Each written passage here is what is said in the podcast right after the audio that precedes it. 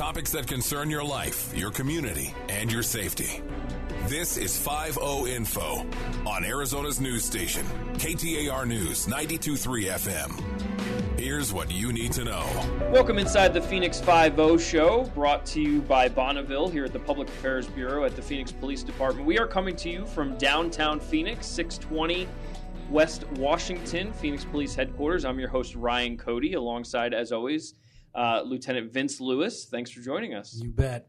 Yeah, and we got a great show for you today as we're going to be talking about Operation Summer Shield.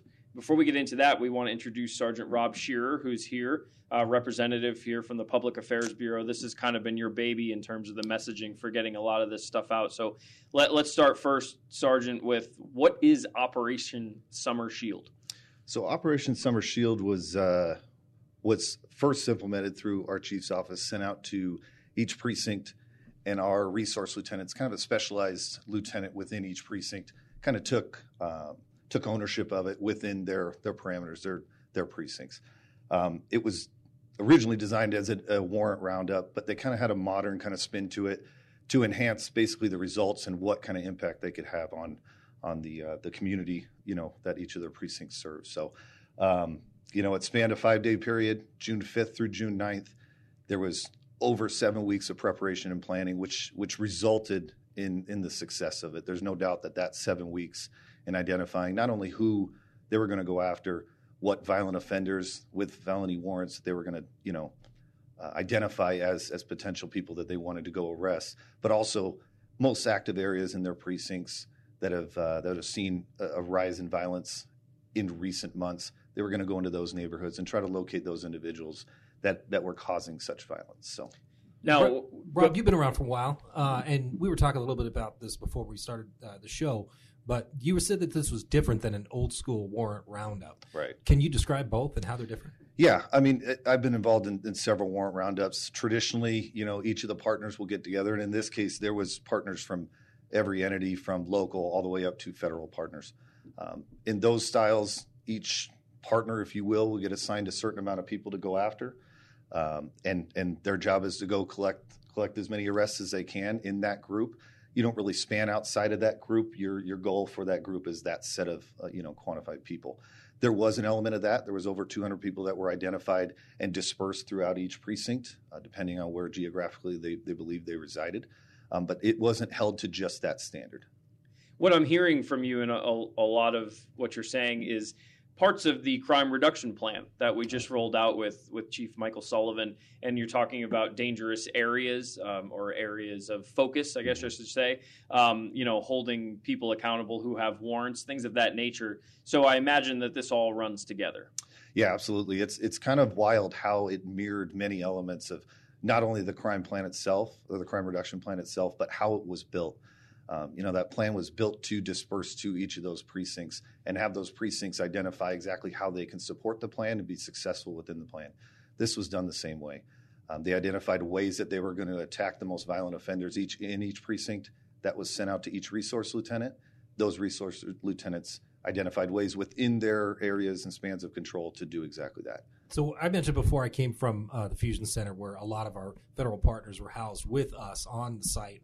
I had some great working relationships with those. But you, Rob, you were also a part of a federal task force. Is that correct? Yes. And how was that? Um, you know, it's essential in operations like this and in any kind of larger scale investigation, if you will.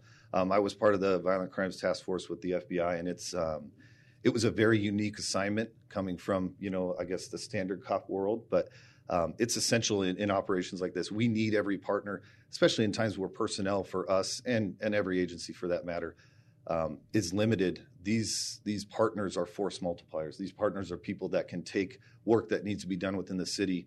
They're there to help us, help our citizens, help our communities, and that's exactly what they do by by kind of enhancing and multiplying what, what we can do in personnel we have. Can you say who these partners are? Can you tell us? Yeah, we had partners stemming from almost every federal entity and, and prosecution elements. Um, for prosecution, we had both the Maricopa County Attorney's Office and the uh, U.S. Attorney's Office both on board. U.S. Attorney's Office will take some some federal crimes from some federal cases that usually in this case will stem from weapons violations that may have enhanced sentencing through federal prosecution. Um, We had the Maricopa County Sheriff's Office, which was huge for the booking portion, um, and you know, uh, uh, going out and attempting to arrest some of these targets. Um, and then we had the Department of Public Safety, the Alcohol, Tobacco, and Firearms and Explosives units, FBI, um, HSI helped, the marshals helped, Drug Enforcement um, Administration helped. Literally, almost every federal partner you can think of was involved. And then throughout, it, it was nice to have the prosecution element, which now that's kind of in their world. We went out, collected as many arrests and, and, as many cases as we could to impact violence, you know, future violence, potential violence in the future. And now they've done an incredible job at, at not only we're, we're arresting them, but they're housing them and keeping them in to ensure that that these potential violent offenders aren't going to reoffend when they're outside. Huge because these are people who we already know have shown the propensity to commit violent crime. We're, we're aware of that. So to yes. get them off the street could hopefully prevent crime yes. in the future that we'll never be able to quantify. Right. Because we, we don't know what they're going to do. Um, I'm reading 580 arrests um, yes. collectively by the partners involved here. And forgive me, I'm going to ask a question that maybe uh, is more of a civilian type question mm-hmm. here for you, but 580 arrests uh, as part of this whole thing. What are the challenges in making this happen outside of some kind of you know Operation Summer Shield? Like, why doesn't this happen on a normal basis? Why do you need something like this to happen in order to make all these arrests go down? I think it shows exactly what having partners and force multiplying what you do and your goals and what you set out to do does. Um, this operation was built to go arrest as many violent offenders as you can. You know, of those 580 plus arrests, over 230 had a history, a criminal history of violence, showing you know to to law enforcement that's what we deem violence potential, and we make a lot of decisions off based off of that when we encounter people. Um, you can't quantify what happens in the future, but I think you could theorize easily that arresting over 230 individuals, whether it was for felonies or misdemeanors at that time, you're thwarting off future violence. I mean, again, you can't quantify it, but I think it's easy. I think it's a it's an assessment you can easily get to. So going after these hundreds of arrests of these violence, uh, the most violent of the violent in our community, taking them off the street, preventing future crimes.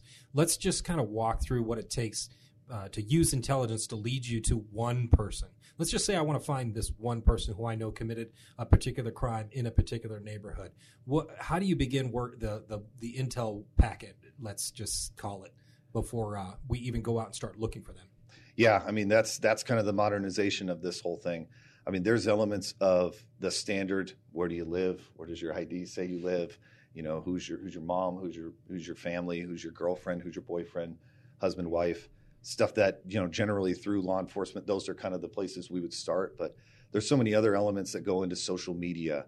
Um, you know other places where you've been contacted by other agencies and again that's where the benefit is you know having these these other partners involved. Um, we each have our our index of information if you will and bringing everything together. I mean in these operations your intelligence packet on each individual is wildly it's vast. It's it will give you so many options of hey you can start here where he listed or she listed her his or her arrest but here's option A, B, C, D all the way through, where usually we'd end up with two or three, you know, again, going back to the standard warrant roundup, if you will. So you uh, find that person, you uh, have the right, once they're under arrest, to go through their things. You're pulling out leads and evidence that pretty much uncovers new crimes. And if they're standing next to somebody who just happens to be the next person on the list, well, that's another arrest. So you're talking about additional crimes that are now being generated from these particular um, directed searches, right? Yeah, absolutely. And it wasn't just these those identified people that they went after these intelligence packets. It was areas and focus, and yes, they went to to you know the most active areas of each precinct to contact people to attempt to find those people, you know, causing the the the rise of violence, you know, recently, and they went off very recent standards. But yeah, I mean, you're going to go into when you have search into incident to arrest, you have the right to go in and search their person. You're going to find elements of other crimes, whether it's drug use, whether it's guns, which again ties back to our crime reduction plan, right? Um, which was another huge impact, I think, which came out of this this uh, this week was how many cases and how many guns were taken off. It's pretty outstanding. So we've tackled a little bit of the the who and the what, and really the why. What is it about the when? Operation Summer Shield. Is there something from your perspective, um, both sergeant and lieutenant, about the summertime? Do, do, do, more crimes get committed this time of year, and why did we decide to do this now? So I don't that's have a great question. Yeah, that's a great question. I don't. I w- I wouldn't be able to say there's more calls for service. There's more crime. I will say, just in my 20 year career, it's been um, it's been perceived as there's more violence, if you will. There's not necessarily more crime, but there's more incidents that's going to take more time. I have a, a, my my background's traditionally in investigations. When I was in the Violent Crimes Bureau, I responded to more scenes, crime scenes that I'm going to now investigate from beginning to end. There were more within the summer months. That's just how we trended. Mm-hmm. Um, those are going to cause more officers to not be able to respond to calls, and it just backs up even more and more. So I don't know if there's more calls for service, if you will. Back in the patrol days, there was more. There was always more calls for service holding. Um, so yeah, I mean, there there's there's I don't have the data to to say it, but perception, at least from my perspective, is you're going to have an uptick of violence, and that's where going out the beginning of summer doing this to lead to a reduction in that later on in the summer in in the next few months is huge. Yeah, that's that's interesting from my perspective. I didn't mean to put you on the spot with, no. with numbers and anything, but you know, we live in Phoenix, where obviously the summertime is kind of the time where it's not so comfortable outside. You right. know, or it's like you're in another part of the country where there's a winter, and all of a sudden it makes sense why there'd be more people out and about committing crimes in the summertime because the weather's nicer. That's like the opposite here. Yeah. So it's interesting to me that you would see more calls for service uh, when it's 100 degrees out as opposed to when it's 75. Yeah, when you, when we I'm sure when they went into the planning, they figured, okay, let's start with the violence potentials and those individuals who uh, had committed those violent acts by proximity or at least by you know chron- chronology, the closest to when those crimes occurred and the best leads that we have and the most likely we are to actually find those people. But again, the additional crimes that you uncover, the layers, when you start peeling back those layers, just that particular contact, you're going to start to have a lot more of those uh, crimes, you know, un- uncovered. We're not talking about responding to more calls now with Operation Summer Shield. This was an intelligence-led uh, and data-driven project. So we kind of knew going into it what we were looking for, and just I guess you know got lucky and uncovered more more crime to investigate, yeah. right? Significantly more. I mean, they they have 21 new open cases, you know, revolved around prohibited possessors, which ties back into that crime plan. Every gun that was seized in this operation, which there's over 40, every gun was in the hands or in possession of a prohibited possessor, which is which is unfathomable. I mean, usually you're going to find someone that's not necessarily a prohibited possessor, and we're going to impound that for safekeeping, and they can go or safekeeping, they can go get that later. Um, not one of those. That was not the case in any gun that was taken off in this operation, which is um, will impact. I mean, that's one of the big things over the last few years that we're trying to do, and is is one of the main focus points and focus areas of the new crime reduction plan. Uh, you kind of led me into my my last question, and we got about a minute or so left here. Um, maybe there's someone at home with a warrant that's listening to this, and they're like, "Ha, missed me." Uh, where do we go from here, right? Because like we're not done looking for those folks out there, right? Yeah. yeah, I mean, we're not done. Every day we have units specifically identified to go locate people that are wanted, whether it's OV, probable cause arrests, or with outstanding warrants. Um, we do need community engagement in this. We need elements, you know, silent witnesses there, the Phoenix Police Department is there. We'll take information just because it may not be some hugely violent crime that they're wanted for doesn't mean they're not staving off future violent crimes. Mm-hmm. It doesn't mean that. Criminal history determines a lot of that. So even if it's a it's a warrant for something that isn't that, I think you know community engagement is something that would really lead to you know their community being safer. Yeah, and that's yeah. how the community gets involved and potentially gets paid by calling in these tips to silent witness. Yeah, so good police work going on here. Very clearly, uh, we appreciate your time, Sergeant Scherer, for for heading this whole thing up. Uh, as always, Lieutenant Lewis, thanks for your time, and Absolutely. we hope everyone has a great day. You've been listening to 50 Info on Arizona's news station, KTAR News 923 FM. For more about Silent Witness, go to silentwitness.org. That's silentwitness.org. Or call 480 Witness. That's 480 948 6377.